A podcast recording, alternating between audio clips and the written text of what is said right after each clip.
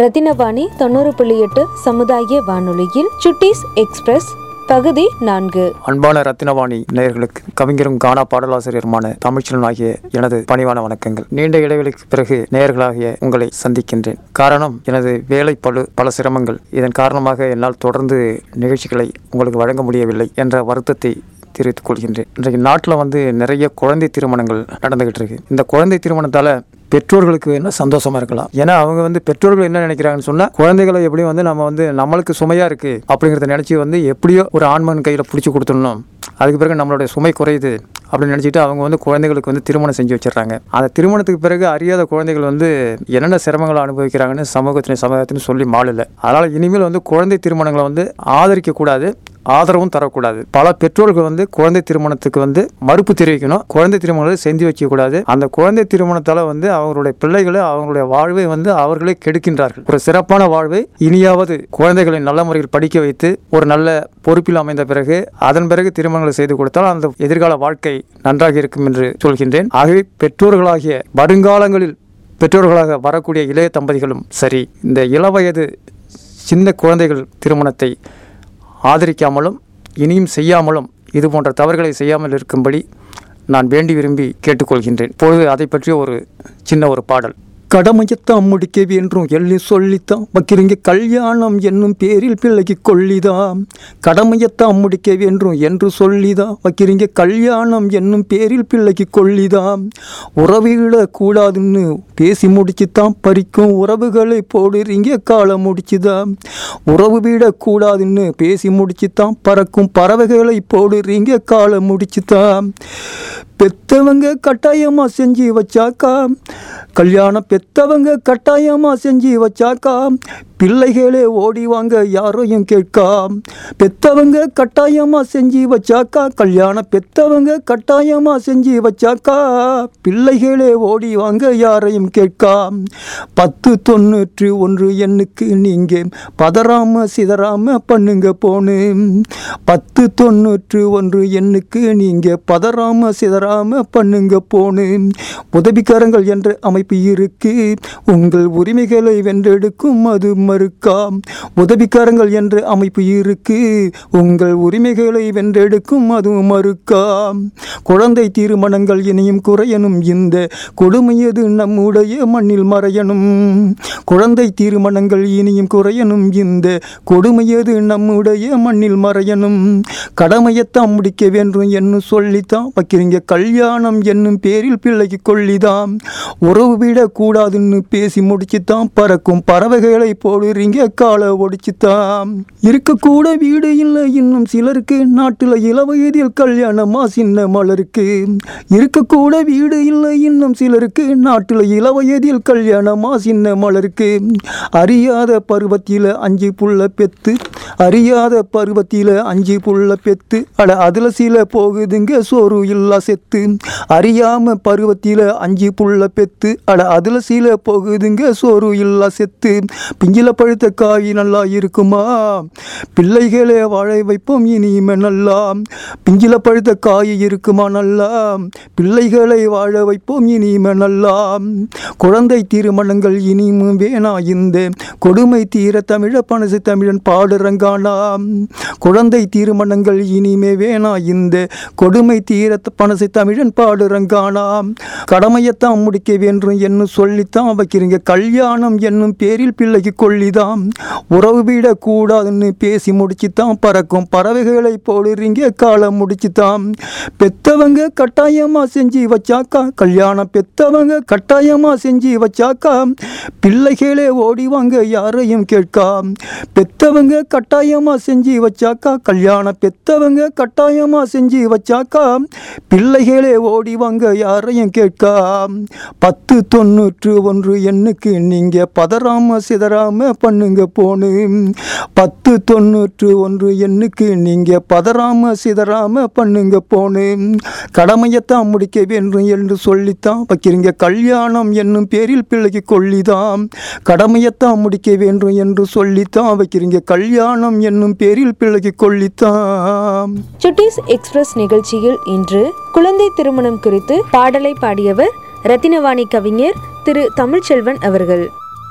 சுட்டிஸ் express நிகழ்ச்சியில் பிரத்யேகமாக குழந்தைகள் மற்றும் பெண்களுக்காக தமிழகத்தில் செயல்பட்டு கொண்டிருக்கும் சேவை மையம் ஒன் ஸ்டாப் சென்டர் குறித்து ரத்தினம் கல்லூரி உளவியல் துறை மாணவி திரு விஷ்ணு பிரியா அவர்களின் பதிவு. அனைவருக்கும் வணக்கம். என் பேர் விஷ்ணு பிரியா. நான் ரத்னம் காலேஜ் ஆஃப் ஆர்ட்ஸ் அண்ட் சயின்ஸில் ஃபர்ஸ்ட் இயர் பிஎஸ்சி சைக்காலஜி படிச்சுட்டு இருக்கேன். ஃபர்ஸ்ட் டைம் ரேடியோவில் பேசும்போது இதை பற்றி பேசியிருந்தோம் அப்படின்னா குழந்தை திருமணம் தடுப்பு சட்டம் அதை பற்றி பேசியிருந்தோம். அண்ட் டோல் ஃப்ரீ நம்பர் 1098 அந்த சைல்டு நம்பர் அதை பற்றியும் பேசியிருந்தோம். நெக்ஸ்ட் அதை பற்றி பார்க்கும்போது கவர்மெண்ட்டோட ஒரு scheme one stop centre scheme பற்றி தெரிய வந்தது. இப்போ அதை பற்றி எலாபரேட்டாக பேசுறதுக்காக இந்த ஒரு நிகழ்ச்சிக்கு நான் வந்திருக்கேன். ஸோ ஃபர்ஸ்ட் இன்னைக்கு ஒன் ஸ்டாப் சென்டர் அப்படின்னா என்ன அப்படின்னா அது ஒரு கவர்மெண்ட் அனௌன்ஸ் பண்ணியிருக்கிற ஒரு ஸ்கீம். அதை பற்றி பார்க்குறதுக்கு முன்னாடி பெண்களுக்கு எதிரான வன்முறை என்னென்ன நடக்குது அப்படிங்கிறத பார்க்கலாம். ஸோ பெண்களுக்கு எதிரான வன்முறை அதாவது வுமன் வயலன்ஸ் அப்படின்னா ஒரு சமூகத்துக்கு அவங்க பெண்களாக இருக்கின்ற ஒரே காரணத்தினால அவங்கள செக்ஷுவலாகவும் அவங்களோட பலவீனத்தை நமக்கு சாதகமாக எடுத்துகிட்டு அவங்கள அப்யூஸ் பண்ணுறதுனால பெண்களுக்கு எதிரான வன்முறை அதாவது வுமன் வயலன்ஸ் அப்படின்னா ஒரு சமூகத்துக்கு அவங்க பெண்களாக இருக்கின்ற ஒரே காரணத்தினால அவங்கள செக்ஷுவலாகவும் அவங்களோட பலவீனத்தை நமக்கு சாதகமாக எடுத்துகிட்டு அவங்கள அப்யூஸ் பண்ணுறதுனால தான் வயலன்ஸ் எகெயின்ஸ்ட் விமனாக கருதப்படுது. வயலன்ஸ் எகெயின்ஸ்ட் விமன் தான் ஜெண்டர் இன்இக்வாலிட்டி அதாவது ஆணும் பொண்ணும் சமம் அப்படிங்கிற விஷயத்தை சீர்குலைக்குதுன்னு யுஎன்ஓ அறிவிச்சிருக்காங்க. யுஎன்ஓட ஆய்வின்படி வேர்ல்டில் 3 பெண் கண்டிப்பாக அவங்களோட வாழ்க்கையில் ஒரு தடவையாவது அப்யூஸ் ஆகியிருப்பாங்க அப்படின்னு சொல்கிறாங்க. இந்தியாவில் 40% பெண்கள் அவங்களுக்கு அப்யூஸ் நடந்ததுன்னு சொல்லியிருக்காங்க. இதில் ரொம்ப கவலையான விஷயம் என்ன அப்படின்னா 95% பெண்கள் அவங்களுக்கு தெரிஞ்சவங்கனாலையும் அவங்க நம்புறவங்கனால தான் அப்யூஸ் ஆகுறாங்க அப்படின்னு சொல்லியிருக்காங்க. இப்போ தற்போதைய ஆய்வின்படி 98% பெண்கள் அவங்க மானத்தை காப்பாற்ற ரிப்போர்ட் பண்ணுற மாட்டாங்க அப்படின்னு சொல்லியிருக்காங்க. அப்படி ரிப்போர்ட் பண்ணாங்க அப்படின்னா இந்தியா தான் ஃபஸ்ட்டு பிளேஸில் இருக்கும் அதாவது அப்யூஸ் இதில் பண்ணுறதுல இந்தியா தான் ஃபஸ்ட் பிளேஸில் இருக்கும் அப்படின்னு சொல்கிறாங்க. பெண்கள் வாழ்கிறதுக்கு தகுந்த இடம் இந்தியா இல்லை அப்படின்னு சொல்லிட்டு அறிவிப்பாங்க அப்படின்னு சொல்கிறாங்க. தமிழ்நாட்டில் 2013 இப்போ ஒரு சர்வே பற்றி நான் சொல்கிறேன். தமிழ்நாட்டில் 2012 860 ரேப் கேசஸ் ரிப்போர்ட் ஆகிருக்கு. 2013 எடுத்த சர்வே படி 1130 ரேப் கேசஸ் ரிப்போர்ட் ஆகிருக்கு. இப்போது ரீசெண்டாக எடுத்த ரிப்போர்ட் படி என்ன சொல்கிறாங்க அப்படின்னா தமிழ்நாட்டில் ரேப் கேசஸ் குறைஞ்சிட்ருக்கு. But violence of husband and relative cases year by year increase ஆகிட்டு வருது அப்படின்னு சொல்லிட்டு சொல்கிறாங்க. ஸோ இப்படிப்பட்ட ரொம்ப கொடூரமான சமூக விரோத செயலை தடுக்க கவர்மெண்ட் என்னென்ன ஆக்ட்ஸ் கொண்டு வந்திருக்காங்க அப்படிங்கிறத பார்க்கலாம். Protection of woman from domestic violence act 2005, dowry prohibition act 1961, prohibition of indecent representation of woman act 1986, commission of sati prevention act 1987, prevention prohibition and redressal of sexual harassment at work place act 2013, Compensation Scheme for Women Victims, Survivors of Sexual Assault, Other Crime 2018. இந்த மாதிரி scheme எல்லாமே government அறிவிச்சிருக்காங்க. Apart from the government acts சில private scheme and ஹெல்ப்லைன்ஸும் பெண்களுக்கு எதிரான வன்முறை தடுக்க இருக்குது அப்படின்னு சொல்கிறாங்க. எக்ஸாம்பிளுக்கு கேர் ஆர்கனைசேஷன், AWAVA, அவாவா that is Australian women against violence alliance, international என்ஜிஓஸும் நிறையா இருக்குது. இது எல்லாமே வேர்ல்ட் லெவலில் உள்ள ஆர்கனைசேஷன்ஸ். நம்ம தமிழ்நாடு லெவல்லையும் நிறைய என்ஜிஓஸ் இருக்குது. இப்போ நம்ம தமிழ்நாட்டில் உமனுக்குன்னு ஒரு ஆர்கனைசேஷன் ஆரம்பிச்சிருக்காங்க. அதுதான் ஒன் ஸ்டாப் சென்டர் அப்படிங்கிற ஒரு கவர்மெண்ட் ஸ்கீம். அதை பற்றி இப்போ பார்க்கலாம். ஸோ ஒன் ஸ்டாப் சென்டர், இந்த ஒன் ஸ்டாப் சென்டரோட நோக்கம் என்ன அப்படின்னா எந்தெந்த பெண்களுக்கு ப்ரைவேட்டாகவும் சரி பப்ளிக்காகவும் சரி அப்யூஸ் பண்ணுறாங்களோ அவங்கள காப்பாற்றி அந்த பெண்களுக்கு கரெக்டான சேவை செய்கிறது தான். அதுதான் ஒன் ஸ்டாப் சென்டர். இந்த ஒன் ஸ்டாப் சென்டர் பெண்களுக்கு எதிரான செக்ஷுவல் ஹராஸ்மெண்ட்டை மட்டும் டார்கெட் பண்ணாமல் வரதட்சணை கொடுமை, குழந்தை திருமணம், விருப்பமில்லாத கல்யாணம், ஃபிசிக்கல் அப்யூஸ் இந்த மாதிரியான எல்லா பிரச்சனைகளிலிருந்துமே பெண்களை காப்பாற்றுறாங்க. இதுதான் இவங்களோட முக்கிய பணியாக இருக்குது. இது மட்டும் இல்லாமல் ஆசிட் அட்டாக் அப்புறம் பெண்களை ஃபிசிக்கலாக இல்லை மென்டலாக இல்லை செக்ஷுவலாக எந்த வகையில் அவங்க பாதிக்கப்பட்டிருந்தாலும் அவங்கள ஜாதி, மதம், மொழி, இனம் எந்த வேறுபாடுமே இல்லாமல் இந்த ஒன் ஸ்டாப் சென்டரில் காப்பாற்றுறாங்க. இந்த ஒன் ஸ்டாப் சென்டர் எமர்ஜென்சிக்கு மட்டும் இல்லாமல் நான் எமர்ஜென்சி சேவைகள் அதாவது மெடிசன், சைக்கலாஜிக்கல் கவுன்சிலிங் கொடுக்கறது அப்புறம் அனைத்து வகையான பெண்களுக்குமே பாதுகாத்துட்டு வராங்க. எந்த மாதிரி சர்வீசஸ் எல்லாமே இந்த ஒன் ஸ்டாப் சென்டரில் ப்ரொவைட் பண்ணுறாங்க அப்படிங்கிறத பார்க்கலாம். First emergency response and rescue service அதாவது அவசர மீட்பு சேவைகள் அப்படின்னா எந்த பெண்ணுக்காவது பிரச்சனை இருக்குது, அவங்க ஏதாச்சும் வயலன்ஸை ஃபேஸ் பண்ணுறாங்க அப்படின்னா அந்த இன்ஃபோ ஒன் ஸ்டாப் சென்டருக்கு கிடைச்ச உடனே அந்த பெண்ணோட லொக்கேஷனை ட்ராக் பண்ணி அவங்கள காப்பாற்றுறாங்க. இந்த மாதிரி அவசர சேவைக்கு தான் இந்த ஒன் ஸ்டாப் சென்டர், 108 சர்வீஸ், அப்புறம் போலீஸ் சர்வீஸ், இவங்க கூட எல்லாமே லிங்க்லேயே எப்போவுமே இருப்பாங்க. அப்போ தான் அவங்கள உடனடியாக காப்பாற்ற முடியும், அவங்களுக்கு தேவையான மருத்துவ சேவைகளையும் செஞ்சு அவங்க பாதுகாப்பாக வைக்க முடியும் அப்படின்னு சொல்லிட்டு சொல்கிறாங்க. செகண்ட் மெடிக்கல் அசிஸ்டன்ஸ், அதாவது மருத்துவ உதவி. இந்த மாதிரி பாதிக்கப்பட்ட பெண்களுக்கு சரியான மருத்துவ உதவி கிடைக்கிறதுக்கு இந்த ஒன் ஸ்டாப் சென்டர் அருகிலுள்ள ஹாஸ்பிட்டலுக்கு எல்லாமே ரெஃபர் பண்ணுறாங்க. Next, assistance to women and lodging. இப்போ பெண்களை கைது பண்ணி வச்சுருந்தாங்க, அவங்களுக்கு எஃப்ஐஆர் கொடுத்துருந்தாங்க, சப்போஸ் அவங்களுக்கு உடம்பு சரியில்லாமல் இருக்குது அப்படின்னா இந்த ஒன் ஸ்டாப் சென்டரில் தங்குறதுக்கான இடமும் கொடுக்குறாங்க. Next psycho social support counselling. சில பெண்களுக்கு உடல் ரீதியாக மட்டும் இல்லாமல் உளவியல் ரீதியாகவும் ரொம்ப பாதிக்கப்பட்டிருப்பாங்க, அவங்களுக்கு சரியான சப்போர்ட் அப்புறம் கவுன்சிலிங்கும் கொடுக்குறாங்க. Next legal aid and counselling. ஒரு பெண்ணுக்கு இப்போது ஏதாச்சும் வன்முறை நடந்துருச்சு அப்படின்னா அவங்களுக்கு முதல் தேவையானது கவுன்சிலிங், அதை கொடுத்துட்டு அதனால் பாதிக்கப்பட்ட பெண்ணோட விருப்பப்படியே ஒரு லாயரையும் ஹையர் பண்ணுறாங்க, ஹையர் பண்ணி கேஸ் நடத்த வைக்கிறாங்க. சப்போஸ் ரேப் கேஸாக இருந்துச்சு அப்படின்னா செக்ஷன் 376 படியும் 376A கீழேயும் அந்த கேஸ் ஃபைல் ஆச்சுன்னா அந்த லாயர் சார்ஜ் ஷீட் ஃபில் பண்ணி 2 மாதத்தில் அந்த கேஸ் என்கொயரியாக முடிச்சாகணும் அப்படின்னு சொல்லிட்டு இதில் ஒரு ஸ்கீம் இருக்குது. Next shelter.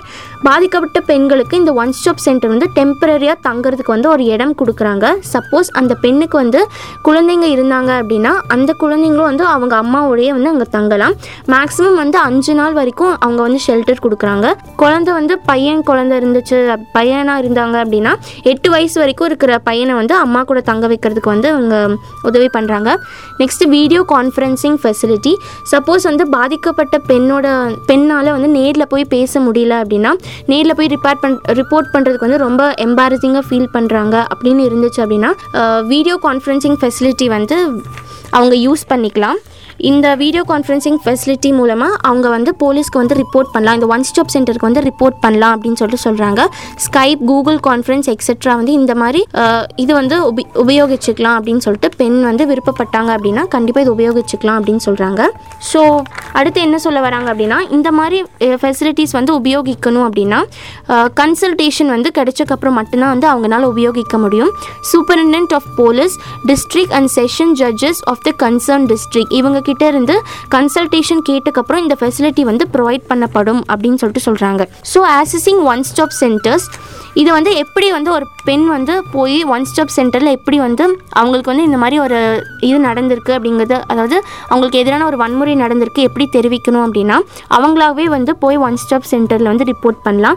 சப்போஸ் அவங்களால போக முடியல அப்படின்னா public spirit citizen, public servants, section 21 of Indian penal code 1860 இந்த செக்ஷன் படி ஒரு பப்ளிக் சர்வன்ட் ஒரு public person, relative, friend, NGO, volunteer இந்த மாதிரி யாராக இருந்தாலுமே அவங்களுக்கு இந்த மாதிரி ஒரு வன்முறை நடக்குது இந்த பெண்ணுக்கு அப்படின்னு சொல்லிட்டு ஒன் ஸ்டாப் சென்டரில் போய் ரிப்போர்ட் பண்ணலாம். அப்படி ரிப்போர்ட் பண்ண உடனேயே police and ambulance and other emergency response helplines உடனே உமனுக்கு ஹெல்ப் பண்ணுவாங்க.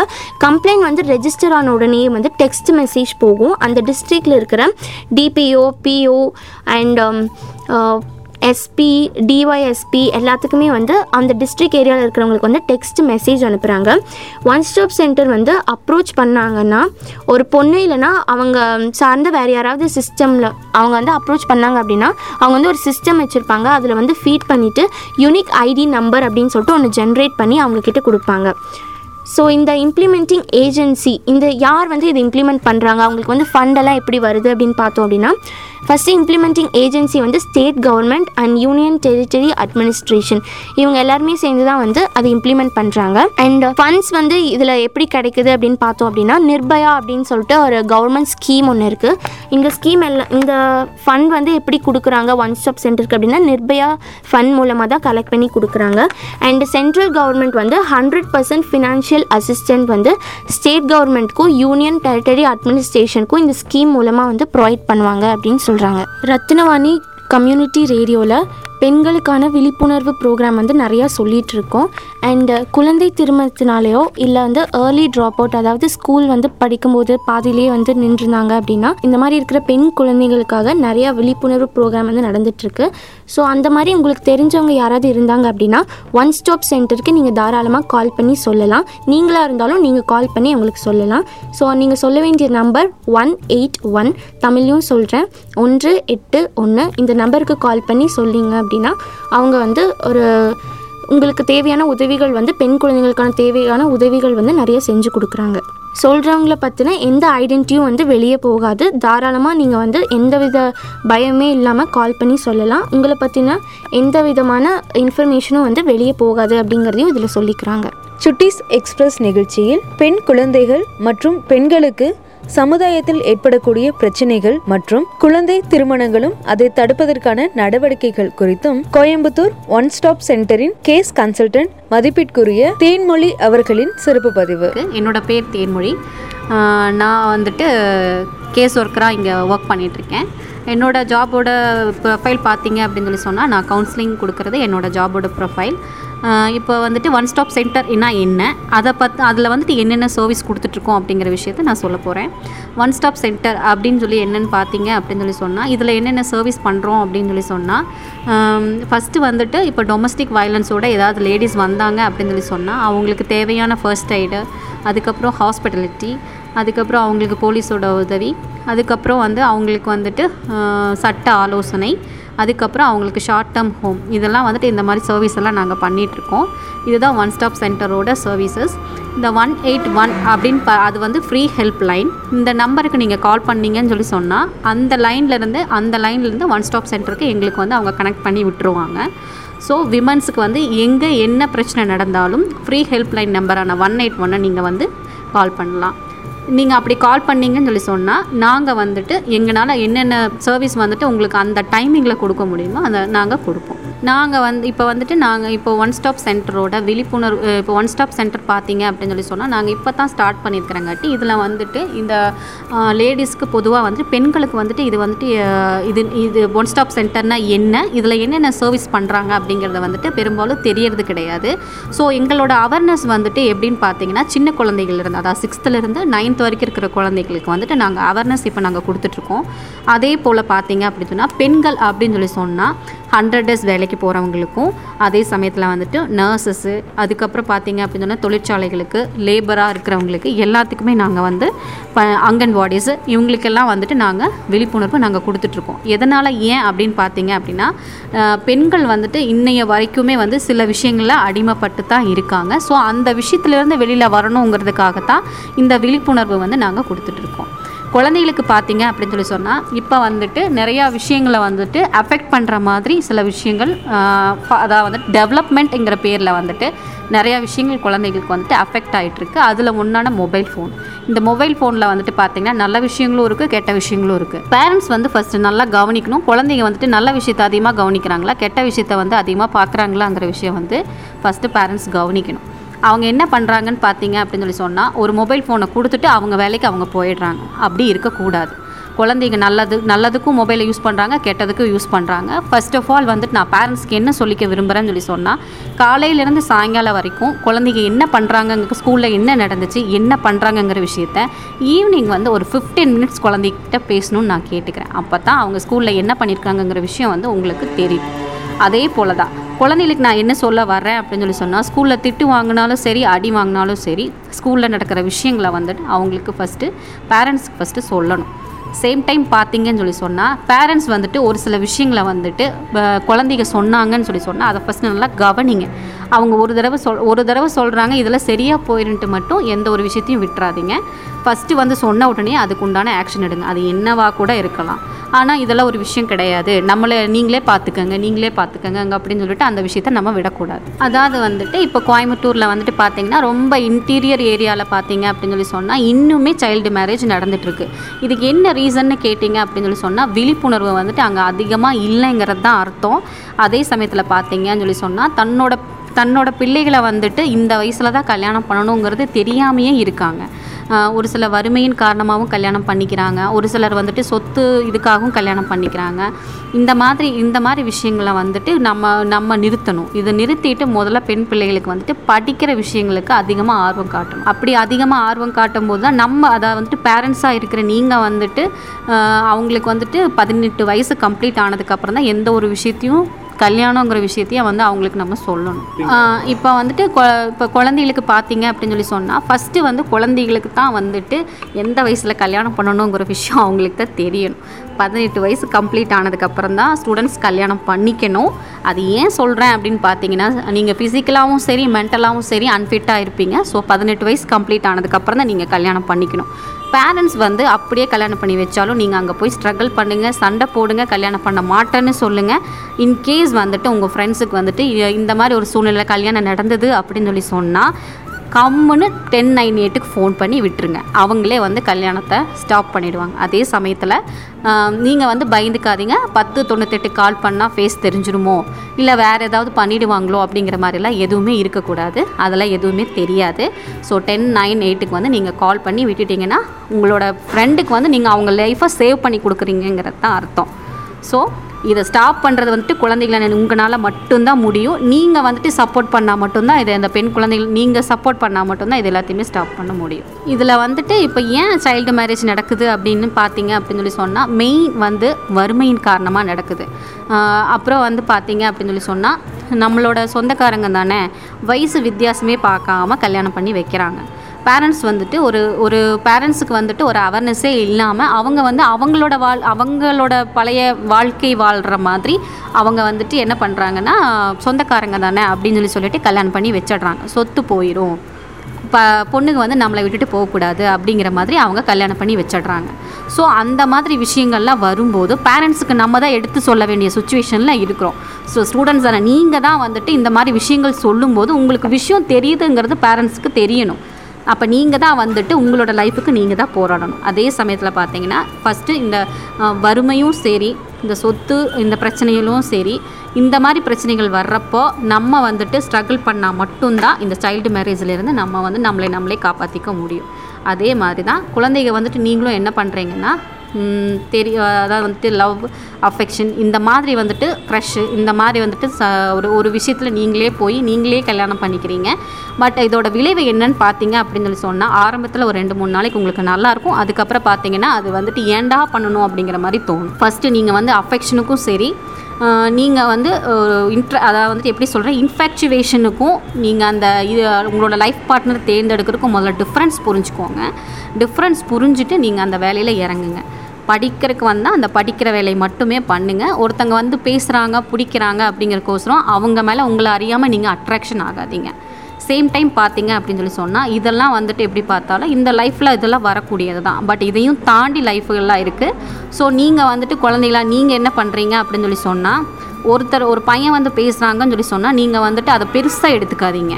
அதே மாதிரி தான் அழகாக இருக்கேன்னு சொல்கிறது இந்த மாதிரி விஷயங்கள்லாம் பெருசாக எடுத்துக்காதீங்க. பெருசாக எடுத்துக்கிட்டீங்க அப்படின்னு சொன்னால் அந்த விஷயத்துக்குள்ளேயே நீங்கள் இறங்கிடுவீங்க. உங்களை அறியாமல் நீங்கள் இறங்கி அவங்களுக்கு வந்துட்டு நீங்கள் அவங்க என்ன சொன்னாலும் நீங்கள் கேட்குற மாதிரி வந்துடும்.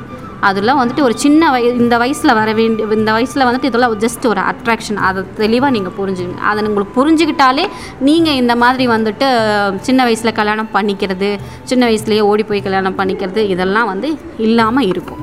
மேக்ஸிமம் வந்து டீச்சர்ஸும் சரி பேரண்ட்ஸும் சரி குழந்தைங்கக்கிட்ட பேசும்போது ஃப்ரெண்ட்லியாக மூவ் பண்ணுங்கள். அவங்க வயசில் இறங்கி அவங்கக்கிட்ட பேசுங்க.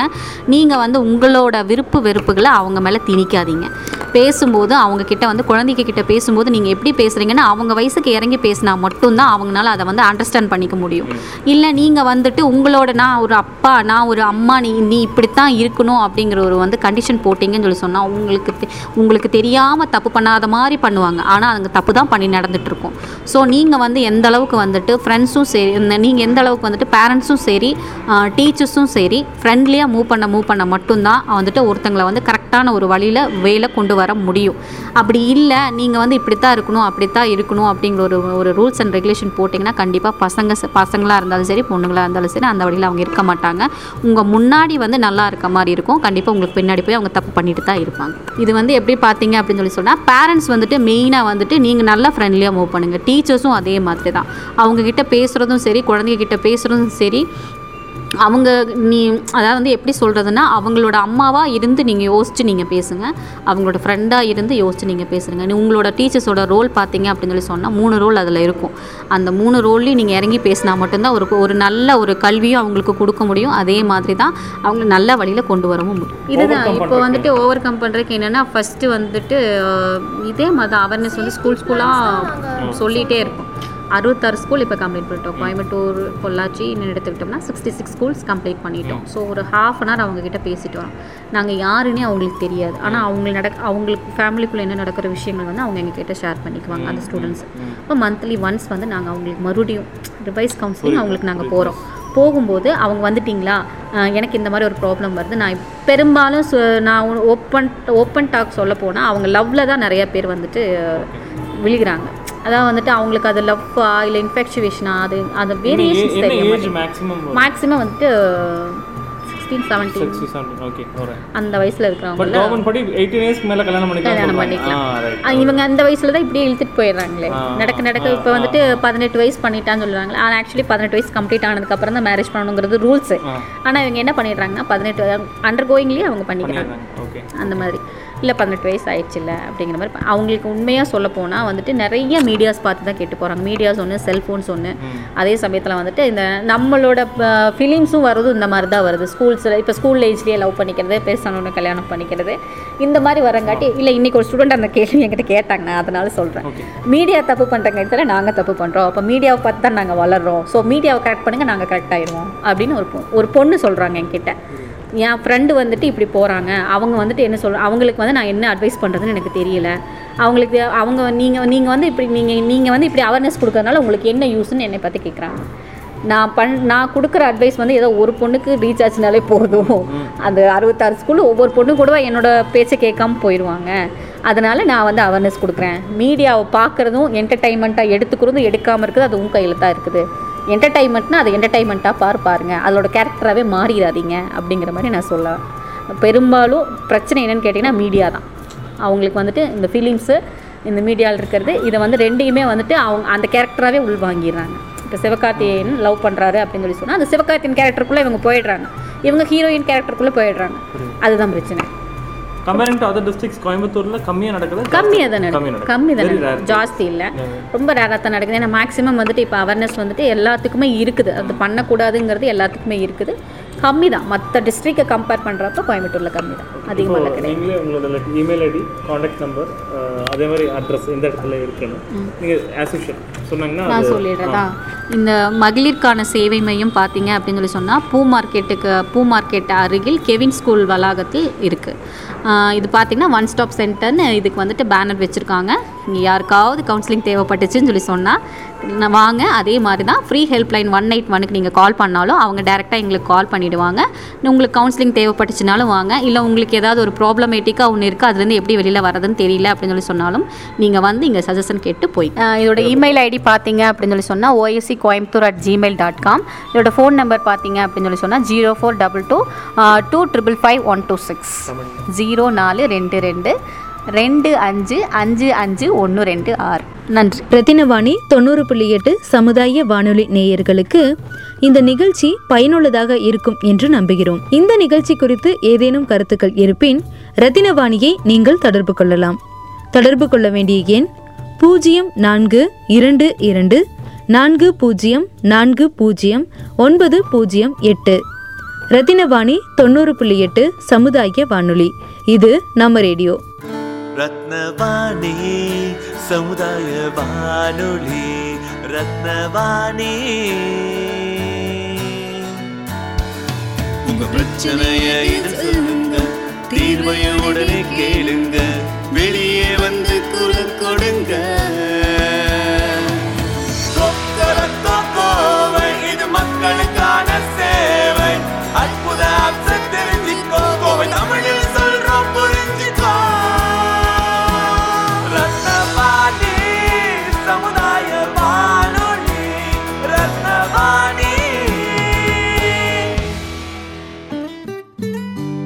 ரத்னவாணி 90.8 சமுதாய வானொலி ஒலிபரப்பு கோவை ஈச்சனாரி ரத்தினம் கல்லூரி வளாகத்தில் இருந்து ஒலிபரப்பாகிறது.